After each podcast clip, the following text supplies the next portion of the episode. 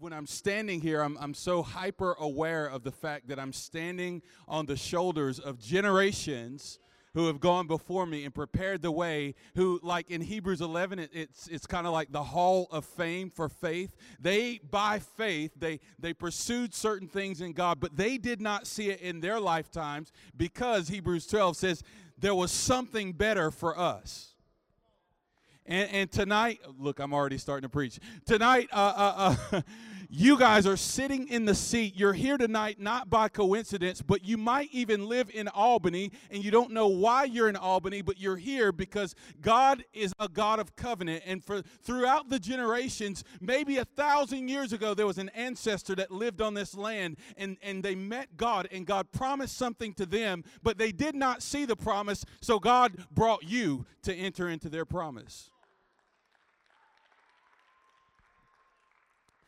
So, all that to say, I normally start with a song, but we just did it.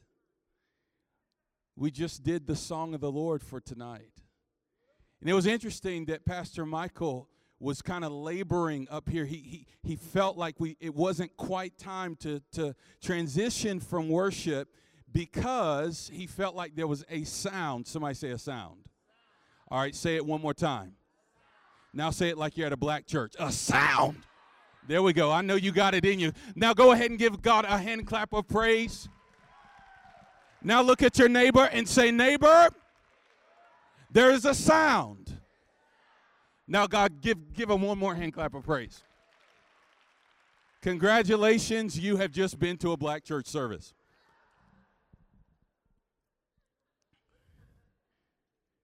But it's interesting because I don't even know what it means. The Holy Spirit is the interpreter, I'm just the messenger. But as I was praying and said, God, what are you wanting to do? What are you looking for in Albany? And he said, native sound. Native sound. God is looking for a sound. Now, it's interesting as well that earlier Pastor Michael referenced Brownsville. He asked if anybody was familiar with the Brownsville revival.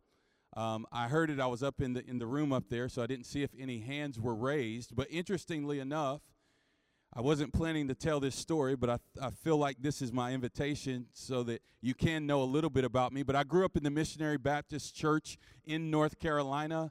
I was raised by a godly family. My parents were were uh, um, were awesome, godly uh, parents. And uh, my dad grew up in the Jim Crow South. He was in his mid 20s before he ever walked through the front door of a public business because the laws of Jim Crow said that there was a fountain for white people and a fountain for black people. There was a door for white people and a door for black people. So he grew up in that in that era and I grew up in a small town that was very racially polarized, racially divided, uh, uh, ethnically divided. What you'll hear tonight is that I don't even use the term race, I use the term ethnicity. There's several reasons for that, but the main reason is that there's actually only one race, and it's the human race that's filled with different ethnicities and cultures. Okay, so anyway, I grew up in this town, and my parents had very exacting standards for me and my, my siblings that uh, educationally and academically and different things. And so uh, my dad worked really hard, never made more than $10 an hour, um, worked third shift in the, in the textile mills and saved his money. And we lived in a really nice house. He just had a value for it. So, long story short, I did not grow up in the hood. Um, and uh, so, I was in the academically gifted classes. I was the only black guy in those classes. There was no such thing as Asian, Latino. We actually had one Hispanic guy, a foreign exchange student from Mexico uh, named Carlos, and everybody was like, oh my gosh, it's the Mexican guy. I mean, like, it was like just stunning because in this town it was black and white. And uh, so I was in between the two worlds, and and uh, when I, I, spent my time around white folks. And so uh, in my most formative years, are you still with me? I know I'm talking fast. In my most formative years, um, I was into what they were into. They were into this band called Green Day. Anybody know what I'm talking about? That was in the days of Nirvana. Here we are now, entertainer. You know. And so, like, if that's what they were into, that's what I was into. And so uh, I, I began to be influenced by that culture. And then in between classes, though, I tried to hang with the brothers, you know what I'm saying? Trying to hang with the black folks. And so they were like, Why are you hanging with us, man? You ain't one of us. You're Oreo. You're, you're black on the outside and white on the inside. You, you live in that nice house on the hill. You don't understand the struggle. So I actually went through an identity struggle and I began to uh, hang out with everybody trying to find myself because at the end of the day, I was too black for the white people and too white for the black people. And so I went through this identity struggle during the most uh, formative years of my life. And then a, a, a, young dude from a church in town, uh, I thought they were a cult. Uh, because it was this white church, and you know the the pastor had like long hair down to here, and I went and visited their youth group one time, and the youth pastor came out in a Batman costume, and the associate youth pastor came out in a Robin costume, and then he said, It's time to worship. And these guys got up with shorts on and sandals. Now, I'm from the Missionary Baptist Church. If you are a man of God, you wear a suit and a tie or a robe. You don't come out in no Bat- Batman stuff. I'm like, what kind of cult is this? They got sandals on. I'm like, don't nobody want to look at your toes while you lead worship, man? So I'm like trying to figure out what's going on. And anyway, bottom line, so I thought these people were crazy. Um, but my friend that goes to this youth group, he said, hey, um, we're taking a trip down to Florida. Do you want to go? I didn't even ask questions. I'm like, free trip to Florida? Yeah, I'm in, bro. And so we go down to this this we go down to Florida and we, we show up. I mean, it's like a, a 10 hour drive from North Carolina where we are. We show up at this church, and, and, and there's tents all through the parking lot with RVs and all this kind of stuff. And I'm like, what in the world is this? Like, you mean to tell me we drove 10 hours to come to church? Bro. Like, my mom was the choir director, my dad's a deacon. I'm like, yo, I, I, I didn't have to drive 10 hours to go to church. Like, you know what I'm saying? Like, this is nuts. We're in this parking lot to get into this service, and it's this place in Pensacola called the Brownsville Assembly of God. And I'm in this parking lot, and I begin to see supernatural things happening in that parking lot that I didn't think were possible outside of a George Lucas film. I mean, it was like crazy stuff was happening. And people were waiting in line for 12 hours to get into a 7 o'clock p.m church service. And we get into this service, and this guy, the, the crazy evangelist that he referenced earlier tonight with the with the cassette tapes, he was up there that night and he talked about the power of the Holy Spirit, and he talked about how you need the power of the Holy Spirit to live a holy and a consecrated life. And then he did an altar call. Now somehow they had two overflow sanctuaries. We're in the main sanctuary, and uh, and uh, somehow he does this altar call to receive the power of the Holy Spirit on your life. And I don't know how I got down to the altar from the balcony. I mean, there's like 2,000 people in there. Somehow, I, I don't know, I might have like floated off the balcony or something like I'm not, but somehow I ended up right in front of him, like right here where the speaker is. He's right here. And as soon as I got there, he looked at me and he said, Son, did you receive the power of the Holy Spirit when you first believed? Fire! That's what he does. Now, I kid you not, nobody touched me. And you know, we can be evangelistic up here. We can stretch things, but but I, I tell you the truth, it felt like I flew off the ground three feet. Nobody touched me. It was like I got hit in my stomach and I fell on the floor. And as I fell on the floor, I saw the heavens opened. And I'm looking at, at, at these clouds that looked like an ocean, but the clouds were not white, they were red, and it was like it was like waves of fire. So I'm looking at the expanse of the sky and I see waves of fire. And I hear the voice of the Lord. He says, Son, from your youth, I've laid my hand upon you and set you apart, and I've made you and I'm making you a messenger of fire. He says, From the days of your youth, I've set you apart, and I'm making you a messenger of fire. I come out of the vision and I thought that maybe I had been in the vision for like two seconds or, or 20 seconds. When I wake up, I'm in our hotel room and it's four hours later. Now, in the book of Revelation, John goes and he sees heaven open. He, he enters into the visions of God. In the book of Ezekiel, Ezekiel sits by the river Chebar, and it says, For seven days he was astounded. He was in the visions of God. There is a place in the Spirit called the visions of God. And so what happened is God settled my cultural identity issue and my ethnic identity issue. Remember, I started by telling you that I was caught between two worlds. I was too white for the black people, too black for the white people. I tried to hang out with the thugs and be a thug. That didn't work. I tried to hang out with the, the golfers. I couldn't afford the country club fee. I tried to be a skateboarder and a rollerblader. And after a couple of falls, I was like, nah, black people don't do this stuff. And so what happened, what but God then took me up in the spirit and he settled the issue. He says, You are my son. I laid my hand upon you and I've made you a messenger of fire. He settled my identity issue, He settled my acceptance issue, and He gave me a mission.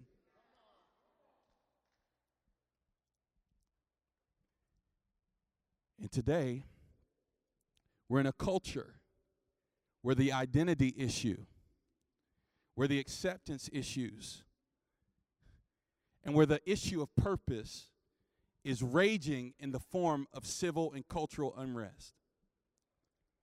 And I believe God desires to release messengers who can carry the native sound from the native land.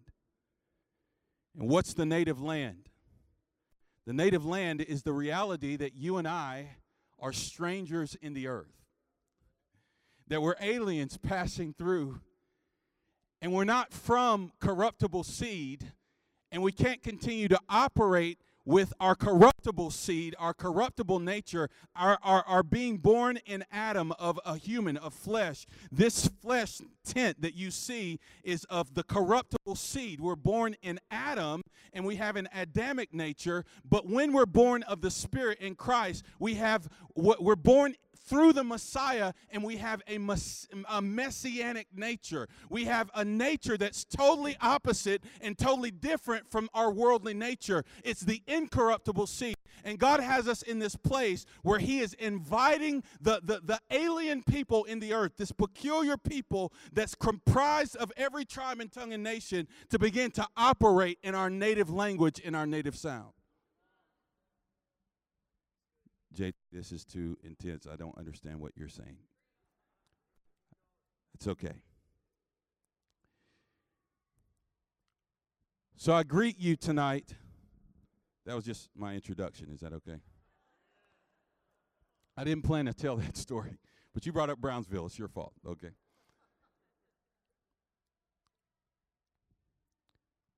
I greet you, and I'm going to speak to you not just as like your brother or cool like guest speaker.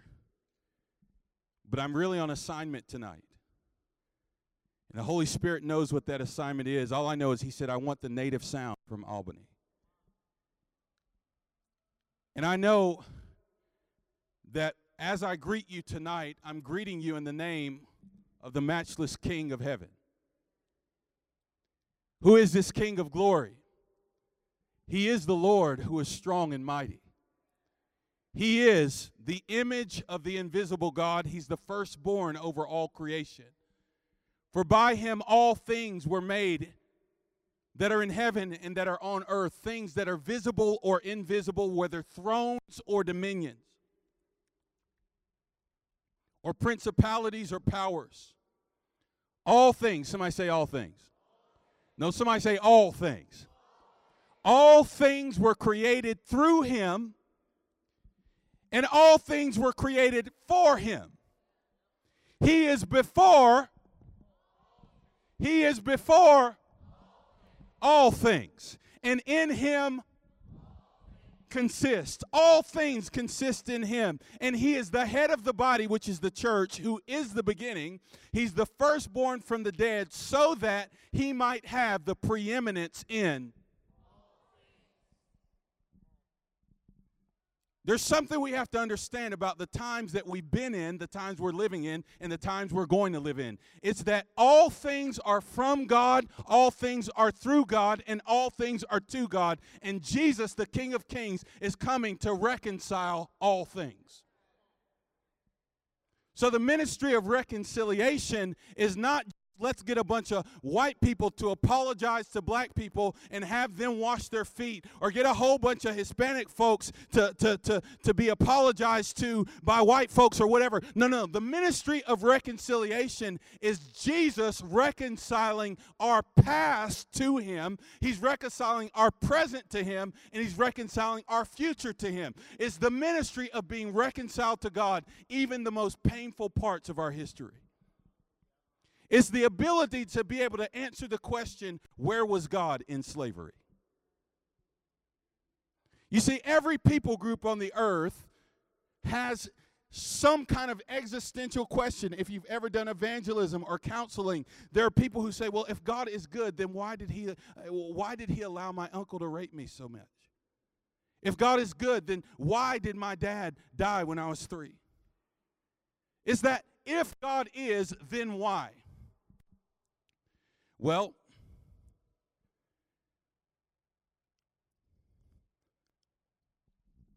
it pleased the Father that in Christ the fullness should dwell, and that through Christ he would reconcile all things to himself.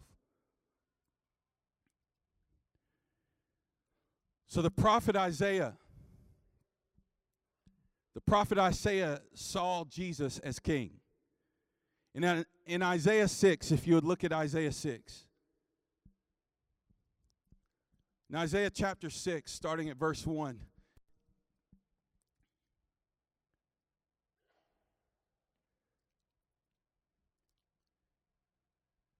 It says, In the year that King Uzziah died, I saw the Lord high and exalted, seated on a throne, and the train of his robe filled the temple. Above him were seraphim, each with six wings. With two wings they covered their faces, and with two they covered their feet, and with two they were flying. And they were calling to one another Holy, holy, holy is the Lord Almighty. The whole earth is full of his glory. And at the sound of their voices, the doorposts and the threshold shook, and the temple was filled with smoke. This happened in the year that King Uzziah died. In other words, it was in the time of mourning. It was a nation that was in mourning. They had lost their leadership. They didn't know where to go or what direction to go in.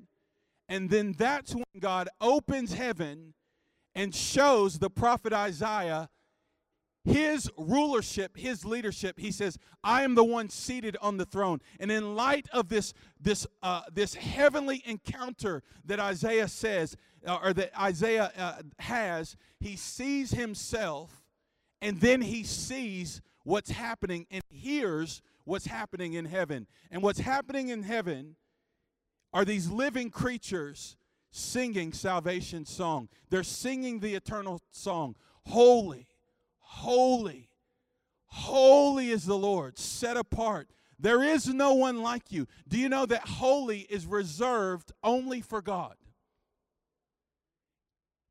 There's so many things that we could say about who Jesus is. There's so many things we could say about his nature, but holy is a complete word. It contains the very substance, the character, the nature, the tenderness, the goodness, the kindness, the mercy, the judgment, it, it, it, the righteousness. Holy contains the full measure of who Jesus is. That's why you don't need to say holy cow. There ain't no holy cows, you know what I'm trying to say? He alone is holy. And it says that the whole earth is full of His glory. This means And this alludes to a coming reality on the earth.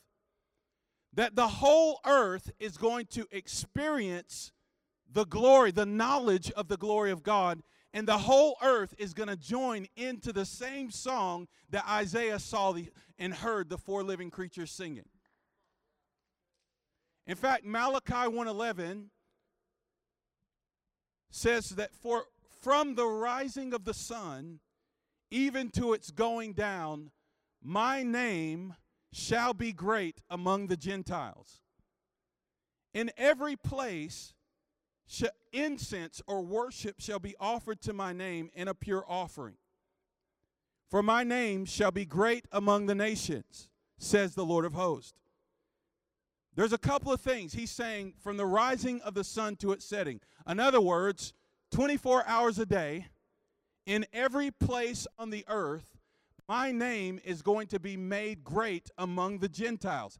Now, this is we see Gentiles and Jews in the Bible, but we don't understand that that God makes the entire gospel about ethnicity.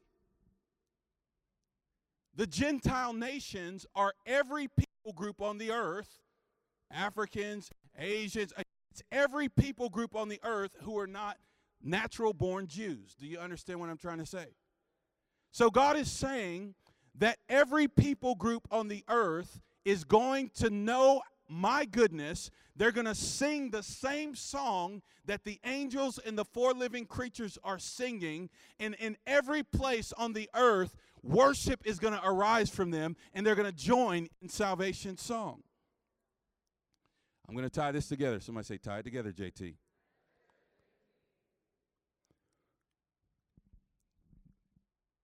In order for us to understand why this is important, we have to understand that all of the journey of human history is leading to a culminating moment where Jesus comes back to the earth not as a lamb but as a lion. Where he came the first time and he cloaked his glory, he came on a donkey and he came in humility, he came low He's coming again as King of Kings and as Lord of Lords. In fact, just this week, an album came out by a man who had postured himself as an enemy of God and built his entire career as one who was a blasphemer of God, even posturing himself as Jesus. His name's Kanye. And he, he replaced the J in Jesus with Yea, the, the, the end part of his name, and called himself Yeezus, and he was a blasphemer of God. In fact, God would say to him what he said to Saul Why are you persecuting me? But what happened is, somewhere along the way, don't you know that God is so faithful? If you need to meet Him as a deliverer, if you're an addict and you need deliverance, Jesus comes to you first and foremost as a deliverer. If you need comfort in your life, you've been abused and you need a counselor, he shows up to you and rescue you, rescues you as a counselor. You posture yourself as being God on the earth in the flesh, and you posture yourself as king, then guess what? Jesus shows up to Kanye West as king.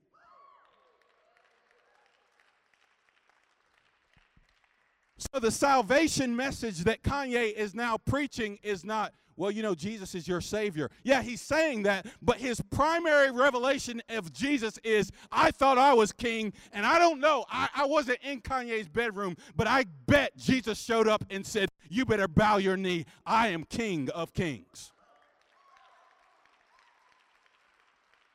So he releases an album called Jesus is King. Now, what is what what what what is what is interesting about this is that Jesus is coming back to the earth and he says every knee will bow and every tongue will confess that I am king. That's what Lord means, right? So the so the frequency of worship and the frequency of preaching and the frequency of revelation, the native sound that's going to emerge from the Gentile nations is Holy, holy, holy is the Lord. Worthy is the Lamb who was slain. You are King of kings and Lord of lords. this is a prophetic moment in the church. You have to understand this is a significant moment in human history.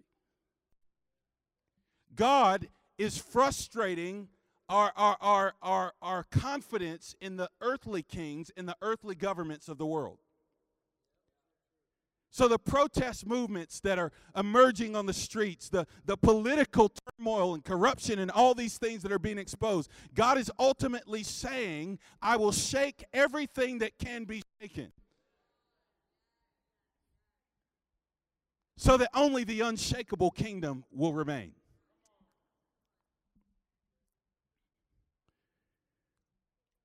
But in the midst of the shaking, God is developing a song. I won't have you talk to your neighbor too much, but look at your neighbor and say, I have a song.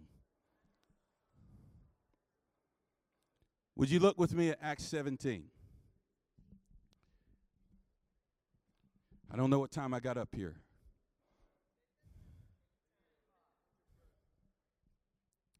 Acts 17 starting at verse 24. Acts 17, verse 24. God, who made the world and everything in it, since he is the Lord of heaven and earth, does not dwell in temples made with hands, nor is he worshiped with men's hands as though he needed anything, since he gives to all life, breath, and there's that word again, all things. And he has made from one blood every nation of men to dwell on all the face of the earth, and has determined their pre appointed times and the boundaries of their dwellings, so that they should seek the Lord in the hope that they might grope for him and find him, though he is not far from each one of us. For in him we live and move and have our being, as also some of your own poets have said, for we are also his offspring. Now, I could preach for the next hour on this passage alone. I'm not going to, but I do want to draw out a couple of key things. First of all, that he made from one blood every nation of men. So we are originally born into a human family. If you have the same blood, who, who are you family with? You're family with people who have the same bloodline as you, right? So according to the Bible, we're born into one human family. But then it goes on and it says, But he determined that every nation, and every time you, you see the word nation in the Bible, it's not talking about like nation in the sense of America or nation in the sense of, you know, uh, the UK. He's talking about nation, the, the translation is ethnos and he has determined that every he's, he's determined the boundaries and the pre-appointed times of their dwelling. So you had no say before god what era of human history you would be born in. As a kid in, in history class i can remember uh, in english um, class we had to do a history project and they asked us to write if you could live in any era of human history, what era would you live in? And I started going back in time and I'm like, well, if I live in the if I live in the 1400s, I'm on a I'm on I'm on a slave ship. If I live in the 1700s, I'm a slave. If I live in the early 1900s, I'm not a slave, but I'm a sharecropper. I'm and basically, I realized I'm like, dude, I'm living the best time I could ever live in right now. So that question, if God is good, but He's He's determined the pre-appointed times. Why did He pre-appoint that my ancestors would live in the time that they lived, lived in? And Acts 17 answers the question. How many of you have ever gone to a church service where the pastor preached a sermon on the glory of God in chattel slavery? Pastor Mike, have you done a ser- sermon series on that? Why is it that one of the most difficult and most painful and most uh, uh, uh, uh, uh, uh gut wrenching things that has ever happened in human history, and particularly on American soil, nobody in the church has revelation on it. Then we wonder why there are still protests in the streets. It's because we've not reconciled the goodness of God to the pain of our past in our history. But right here, Acts 17 does it for us. It says, He did it. He determined where we would live and when we would live there so that we would seek the Lord in the hope that we might grope for Him and find Him. There are certain things that have happened in your life that you did not understand why they happened or why God allowed it. But God is good all the time. And even the worst thing that has ever happened to you was not as bad as it could have been. No, hold on. I, I didn't get too much of an amen on that. That's okay. The worst thing that has ever happened to you was not as bad as it could have been. It was mercy that it wasn't worse than it was. Because the, the, the, the extreme depths of pain that God allows you to walk through also is working in you a glory. It's Second Corinthians 4, which says, I, I, I do not lose hope. I fix my eyes not on what is seen, what is unseen, because what's, what, what is seen is temporary, but what is unseen is eternal. And this present and momentary trouble is working in me an eternal weight of glory. Are, are y'all with me, or is this too much? Our present and our momentary troubles are working in us an eternal weight of glory. So let me give you an example from my history, and I keep going back to slavery because I can. All right. So here's the point. So imagine it's it's it's Louisiana. And and I'm in the field and I'm hoeing the ground.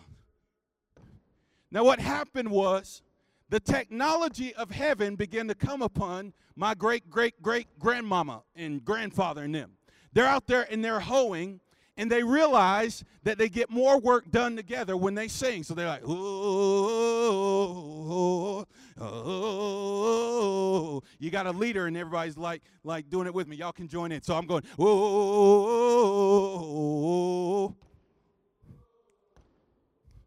yeah, yeah, yo, yeah down by the river. I'm gonna go down, down. Now, see what's happening is Jesus, in the middle of the, the, the, the furnace and the persecution and the fire of chattel slavery, he gives the slaves a supernatural communication system. He says, I'm going to help you do the work, and I'm going to help you communicate to each other. Now, the slave master, he's the, the quartermaster, he's just riding around on his horse, and he's like, these stupid Negroes, they just, they just keep singing. Uh, he has no idea that they're passing information to each other. But then it goes further, and they they in the middle of the field, or, or, or, my grandfather is on a post and he's being whipped, he's being he's being beaten, and his flesh is being ripped apart, and he calls out to his African demigods. He calls out in, in, in Swahili, and, and, and, and nothing happens and he's being bipped, he's being beaten, and he's being whipped, and he's being lashed. And all of a sudden, as he's as he's drawing what seems like it might be his last breath, he's getting faint and he's dizzy because the pain is so intense. And in that moment of transience, in that state where he's just not fully present in this world, but he's not fully dead yet, all of a sudden Jesus appears to him and then turns around and shows him his back. And Jesus says, For every lash that you took. I took two. I am the Jesus of Isaiah 53. I'm the man of sorrows. I was beaten and rejected and, and, and, abused. I am the God who can save you. Call out to me. And so Yeshua becomes what comes from his lips. And, and, and there's, there's all these like Afrocentric religions that'll say, ah, well, Christianity is a white man's religion. Look, look, look. No, no white man could teach a black person how to do this. Hallelujah!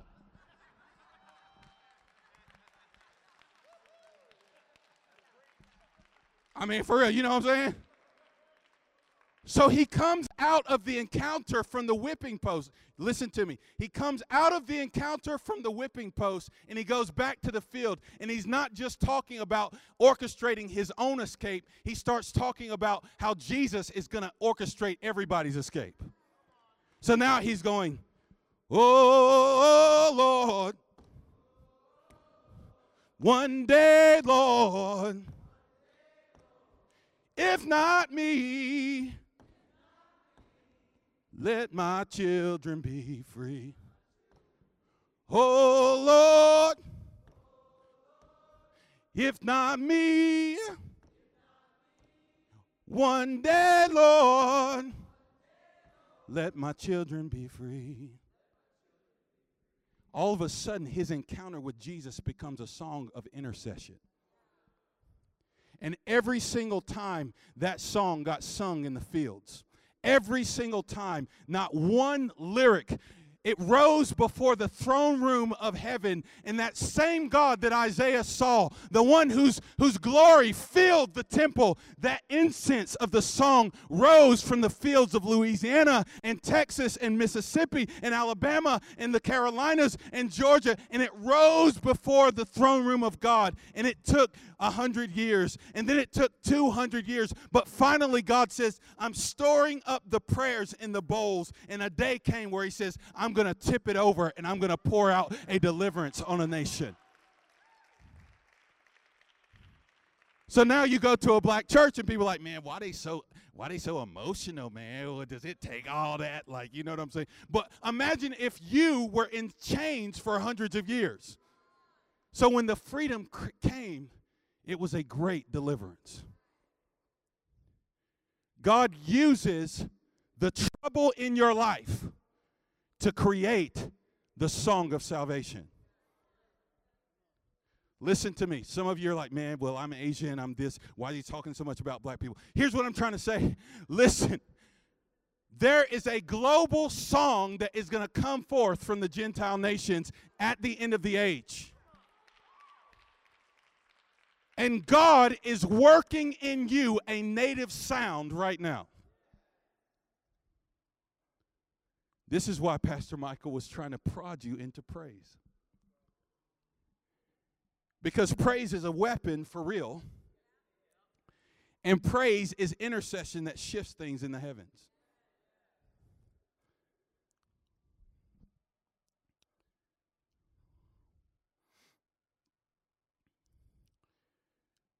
So we have to understand that we're part of a family. And we're part of a family that we see Paul allude to in Ephesians 3. If you'll look with me at Ephesians 3 14. Ephesians 3, verses 4, starting at verse 14. We're going to read through 19, but he says this For this reason, I bow my knees to the Father of our Lord Jesus Christ, from whom the whole family in heaven and the family in earth is named, that he would grant you, according to the riches of his glory, to be strengthened with might through his Spirit in the inner man. That Christ, somebody say that Christ, that Christ may dwell in your hearts through faith, that you, being rooted and grounded in love, may be able to comprehend with all the saints what is the width, the length, the depth, and the height? To know the love of Christ which passes knowledge, that you may be filled with all the fullness of God. Now, this word fullness, it's talking about there's a fullness of times that's coming, and there's a fullness in Christ that He is bringing us into right now. The whole earth will be brought into a fullness reality in Christ. And he says, I pray that you would be strengthened with supernatural power on the inside to actually understand the love of God, which is unknowable. it's so wild. What's amazing about in Acts 2 when the Holy Spirit's poured out is that you have people from every different nation in the room together And the Holy Spirit comes, and what was so amazing is that they could understand one another. Now, I love the fact that we did a panel discussion this afternoon that was awesome. And I love the fact that we create spaces in our churches for folks who don't look like each other or come from different political persuasions or different uh, cultural uh, worldviews. I love it when we create spaces in our church to sit down and to try to hear and understand one another. But you have to understand that it took the Holy Spirit to come upon the Gentile nations that were in the room, in the upper room. It was after the supernatural power of the Holy Spirit came that they were able to understand one another's language. I'm here to tell you that you won't understand what I've been through as a black man. I won't understand what you've been through as a, as a refugee or an immigrant. I can't understand why why you think the way you think as a white person unless I have the power of the Holy Spirit translating our languages and our perspectives for one another. So, what Paul says in this passage is he says, I pray that together with all the saints, you would be able to understand how high, how wide, how deep, and how long, how patient, how far back, how, how, how, how, how um, um, faithful the love of God is. That denotes that we cannot understand the fullness of the beauty of God without each other. What does this mean? I talk about native sound. I talked about the sound, the native indigenous sound that came out of the, the African uh, uh, di- diaspora from slavery. Every culture has a native sound or even a native gift to bring before the Lord.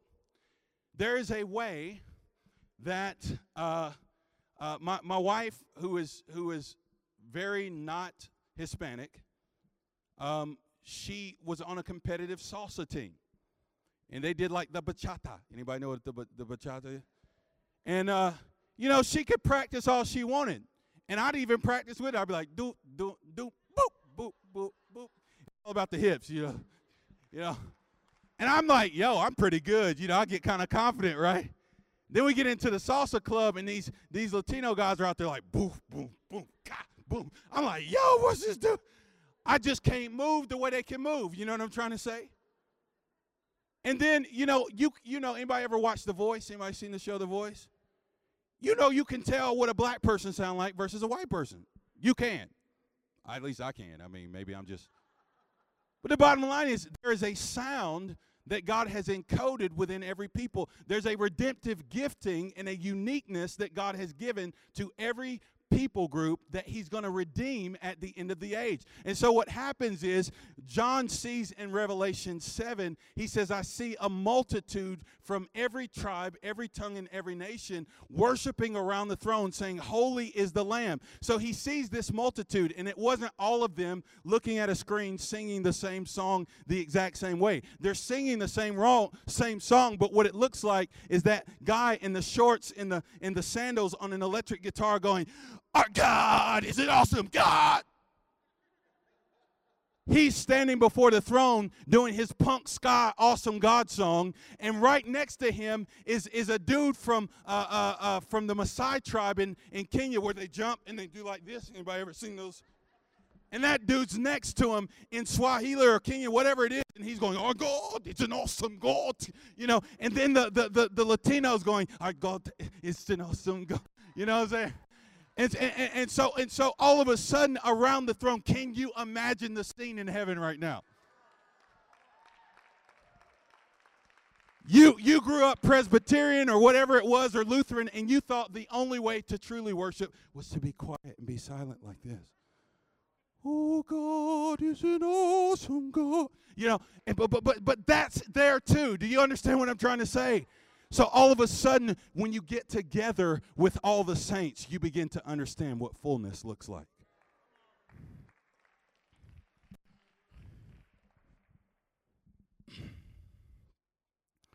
But we have to understand the times. And in Matthew 24, it tells us the disciples are asking Jesus, What will it look like in the day of your return?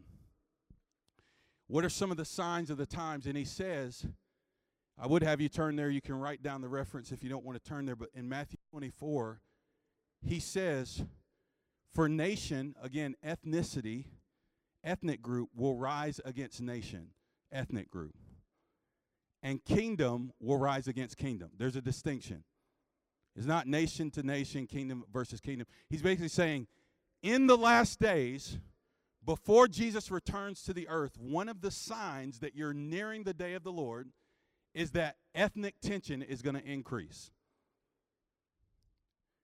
And then he says, kingdom will rise against kingdom. There will be an increase in the the the the the um, the obvious clash between the kingdom of light and the kingdom of darkness. I don't know if you guys know this, but I do a lot of work with young adults and youth, and there are some artists even now who are like.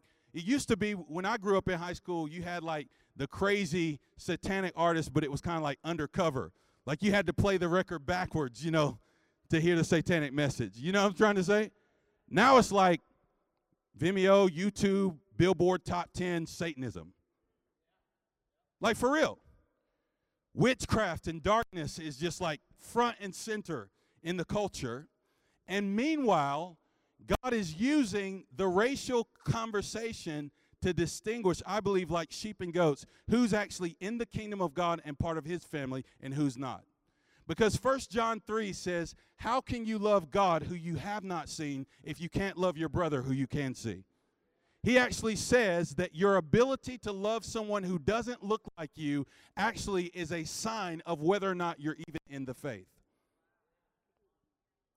So God is using the ethnicity conversation, the racial climate, to actually separate out the sheep from the goats.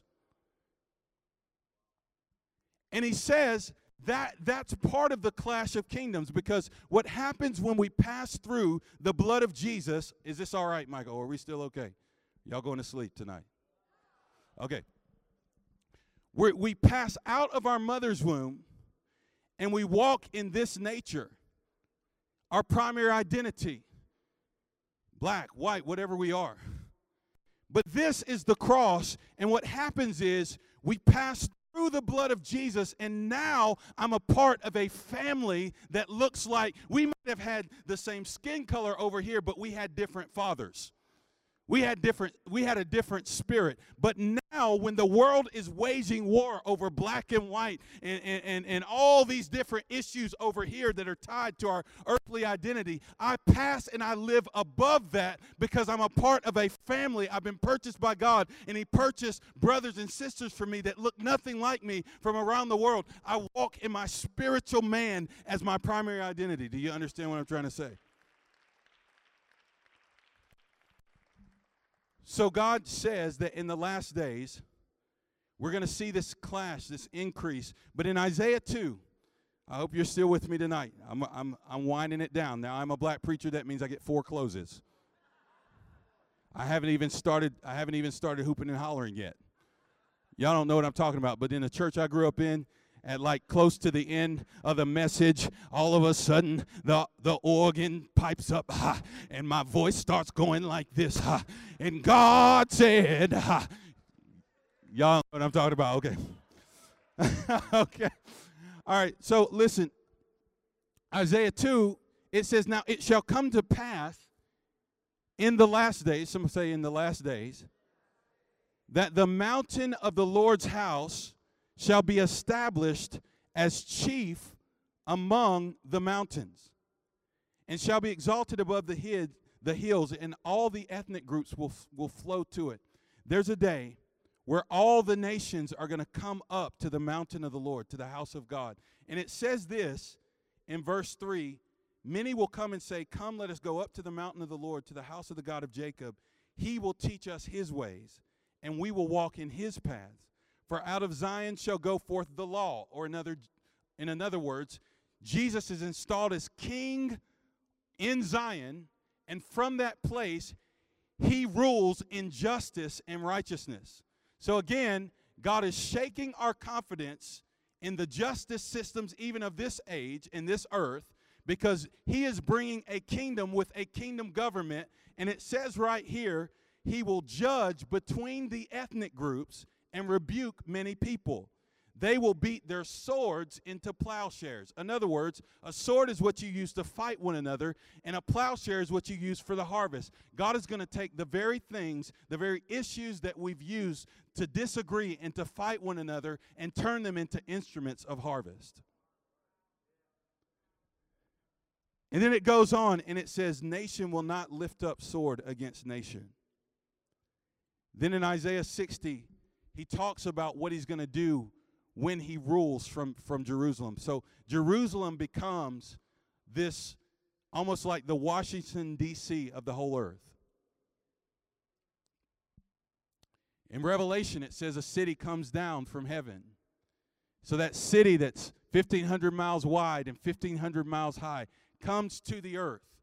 In fact, I was uh, pulling up in the house the other day with my eight year old daughter, Mira. She's beautiful. She's awesome. If she were here, I'd just have her stand here so you could see how cute she is and just like, we'd spend like 20 minutes just looking at her, just like, you want proof of God, just look here. Anyway, okay, so. So the point is, I pull up to the house, and I just jokingly I said, "We have arrived at our de- we have come to our destination," and then she goes, "And our destination has come to us." And the preacher in me is like, "Oh my gosh, that will preach. Oh my God. We have come to our destination, and our destination has come to us. Isn't that the holy invitation? Come up here. Come up to the mountain of the Lord. I will show you. I will teach you. Revelation 2 Come up here. Come up. Things are going on in the world. Look at the news. Look at what's happening. Look at Facebook. Look at Instagram. Look at Twitter. Look at this. Look at what Donald Trump's doing. Do it. And God's saying, Come up here. Come up. Come up. Come up. Well, I feel this. Why does this happen to me? My life matters. Blah, blah, blah. Come up here. Come. Come. Come to the table. Come to the table. Come up. This is your heavenly home. This is your destination. But guess what? I'm coming to you. Heaven is coming to the earth, on earth as it is in heaven. On earth as it is in heaven. As you go up, heaven comes down. As you go up, heaven comes down. There's an increase of the kingdom that God desires to release in our midst. And He wants to turn our mourning into dancing our sorrow into joy. And he wants to raise a, an offering of worship out of every tribe and every tongue and every nation. And in Isaiah 60, it says he is going to beautify his beautiful house. He's going to actually decorate his house with the wealth of the nations. There's a holy procession. I don't know if you've ever been into like a billionaire's house or a multimillionaire. And you're walking through, and they're like, Yeah, I got this from that vase, that vase we got from the Amazonian tribe of the. And then you walk, oh, yes, this pin right here, that's the tusk of uh, a pygmy elephant. We got it from the. You know what I'm trying to say? It's like there's goods that they got out of the nations that only come from those pre appointed boundaries and dwelling places. There's things that grow in, in, in Colombia that you can't grow in Albany, New York. And God is, He's gathering the wealth of the nations, the, the natural resources and the goods to decorate His glorious house in the eternal glory and beauty of the nations. And it's going to be filled with this glorious eternal song. And so tonight, He wants the native sound, the wealth of Albany, New York. He wants you to be able to see that it's not just, hey, I need to serve people that don't look like me because those poor people. You got to understand that you need every people group around you to operate in the fullness of what God's called them to be. In other words, I don't step into my fullness until you step into yours. If we're family, I need the whole family to be healthy, or, or else we're all sick. Do you understand what I'm trying to say? So, tonight, would you just stand with me?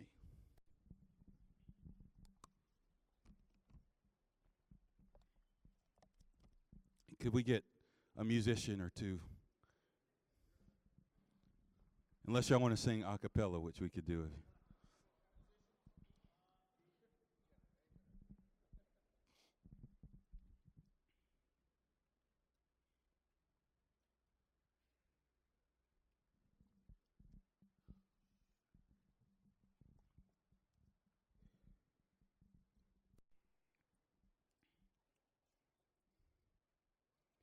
I believe that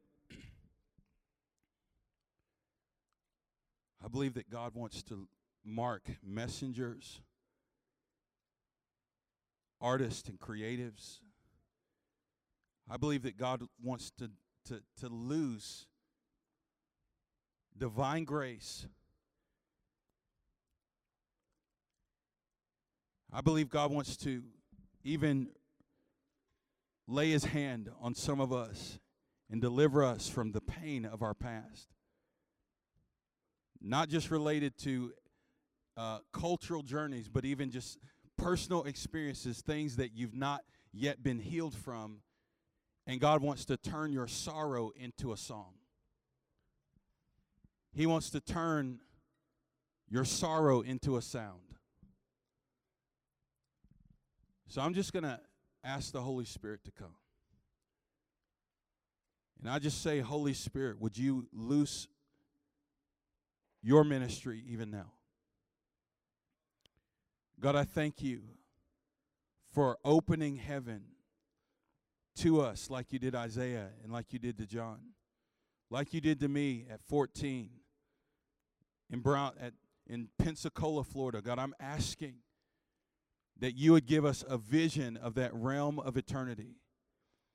Lord, I'm asking that you would cause the native sound of Albany, New York, and the surrounding areas to begin to be unlocked tonight, God, as we see you for who you really are. Lord, I'm asking for Revelation 2 encounters with you, God. I'm asking for Isaiah 6 encounters with you. I thank you, Jesus, that you are justice. I thank you that Isaiah 42 says, Behold my servant upon whom I place my spirit. He will accomplish justice for the nations. He will bring justice to the people groups of the earth. God, I'm asking right now for every historically oppressed, for every individual in this room from a historically oppressed people group who's carrying the sorrow of many generations. Lord, I'm asking now, Father, that you would reveal the Isaiah 42 Jesus to them, God. Lord, that you would replace bitterness and anger and rage with trust and hope. God, I'm asking right now, Father, for my majority culture brothers and sisters in here. Lord, I'm asking that you would fill them with your desire and your glory and your compassion. And Lord, that you would loose a spirit of adoption even for the nations. Lord, I'm asking that you would release nations to individuals in this room tonight. God, I thank you that you said that if we'd ask, you would give the nations to us as an inheritance.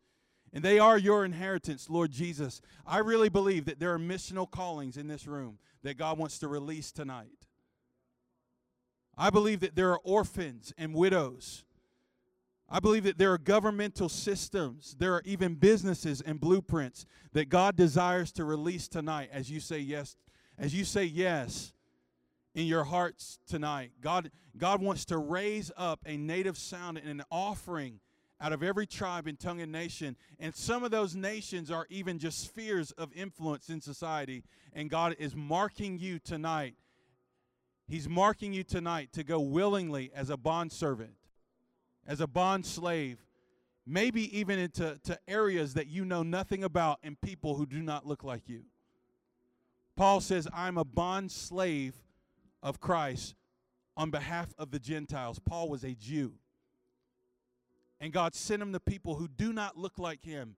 And he was he was uh, indebted. He was in in in bondage in a good way to the cause of Christ for those who look nothing like him. I'm here tonight I believe that God is, is loosing missional callings in this room right now. And if you know that's you, maybe as I'm even saying it, when I first said it, you felt something leap in your stomach, or you're even feeling a manifestation of heat right now, like heat on your hands or heat on your stomach. If you're feeling that or you felt a jump in your stomach, would you come forth right now? Would you just come and stand at the altar? Sometimes we don't pay attention to our physiology, and it's actually the Holy Spirit bearing witness. He's actually marking you. He's real. He's present.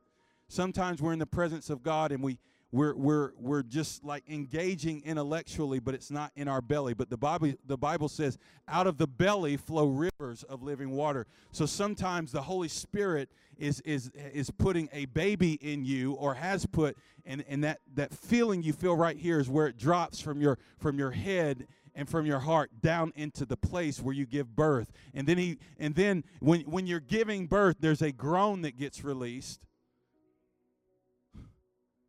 And I believe that God wants to release a groan in your hearts tonight. Others of you, you may not have felt anything, but you feel like I'm talking to you. You can come down too. It's fine.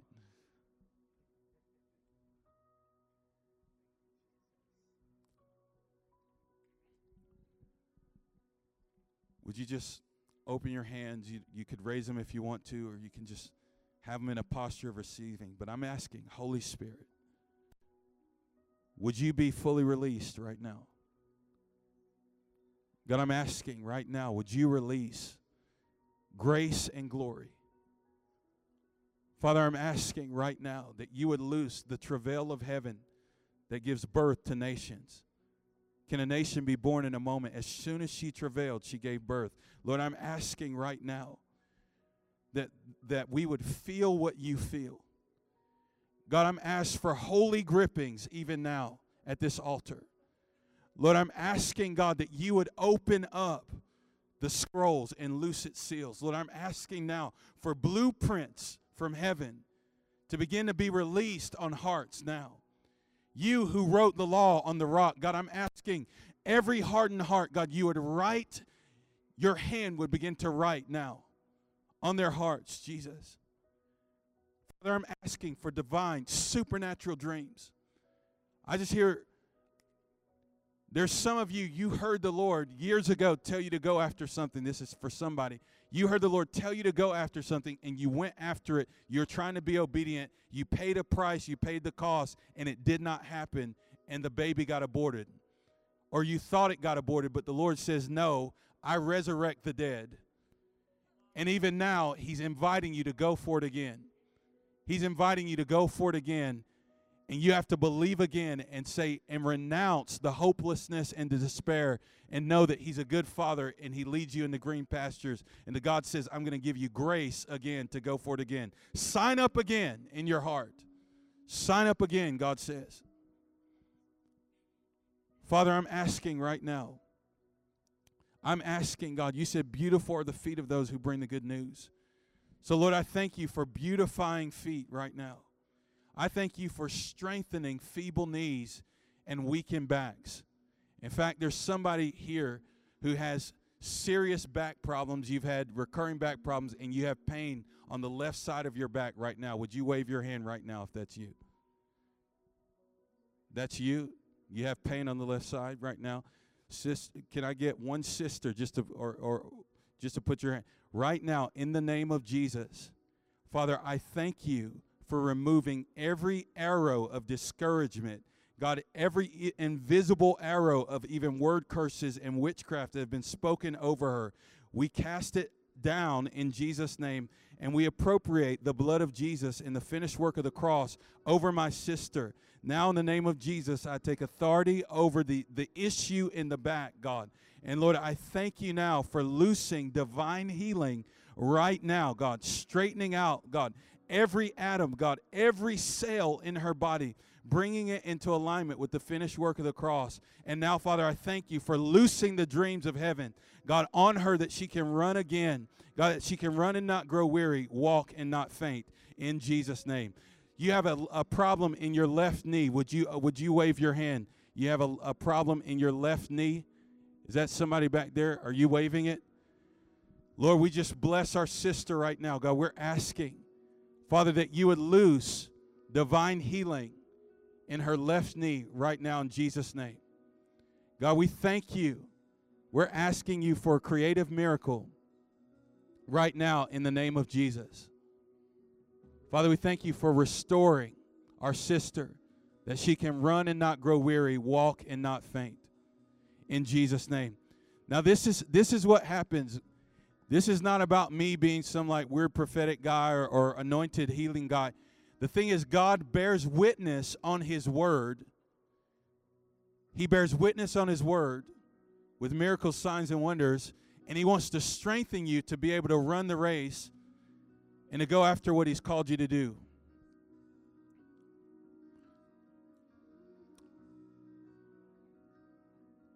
I just feel like there's a scoliosis issue. I, scoliosis. That's you. Anybody else with the scoliosis right here?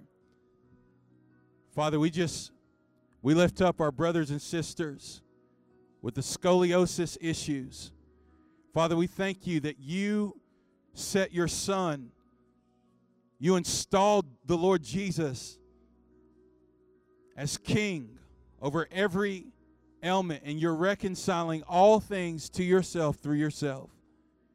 So, Lord, we thank you now for straightening backs. In Jesus' name, we rebuke the power of the oppression of scoliosis. Lord, every chronic illness and even terminal illnesses in this room, we thank you, Father, that no disease known to man can stand before you, God. You are reconciling all things to yourself. So, Father, we thank you for the reconciliation God, the reconciliation in our bodies. In our bodies right now, we thank you for loosing divine healing right now. Father, we're asking, raise up the testimony of Jesus and raise up the native sound of worship and praise. God, raise up the spirit of prophecy. God, would you touch our lips with hyssop that we would testify and declare the works of the Lord in the land of the living? Some of you have discerned a calling to preach and to teach. You're not in vocational ministry, you're not in occupational ministry, but you have a love for the word, and God's anointed your mind. In fact, I, f- I feel like I know who this is, but if that's you, would you raise your hand? You feel like God's anointed your mind for preaching and teaching, but you've yet to step into it. God, I'm asking now for divine grace right now would you open the scroll? Lord, I'm asking that they would eat your word. God, that you would make them eat your word and it would be sweet to the taste and bitter to the spirit.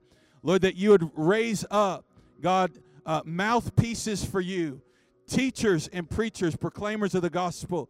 Lord, I'm asking for the evangelistic anointing to be released in a greater measure. God, I thank you, Lord, for filling even this room, every seat filled with the preaching of the gospel. God, I'm asking Lord, would you release a native sound in Albany? Lord, we're asking, God, that you would do a work on the streets of this city through the raised hands, God, through the willing vessels, God. I pray that there would be a harvest of souls at the next Pride Festival, God. The LGBTQ community would come to know Jesus in mass, God. We're asking for a harvest in this region like never before. God, we're asking, we're asking now for every minority community in Albany right now that they would bow the knee to the kingship and the lordship of Jesus. God, we're asking for restoration and reconciliation. God, would you pour out your spirit? Would you pour out your spirit on Albany, New York? God, we're asking in Jesus' name. In all the surrounding towns.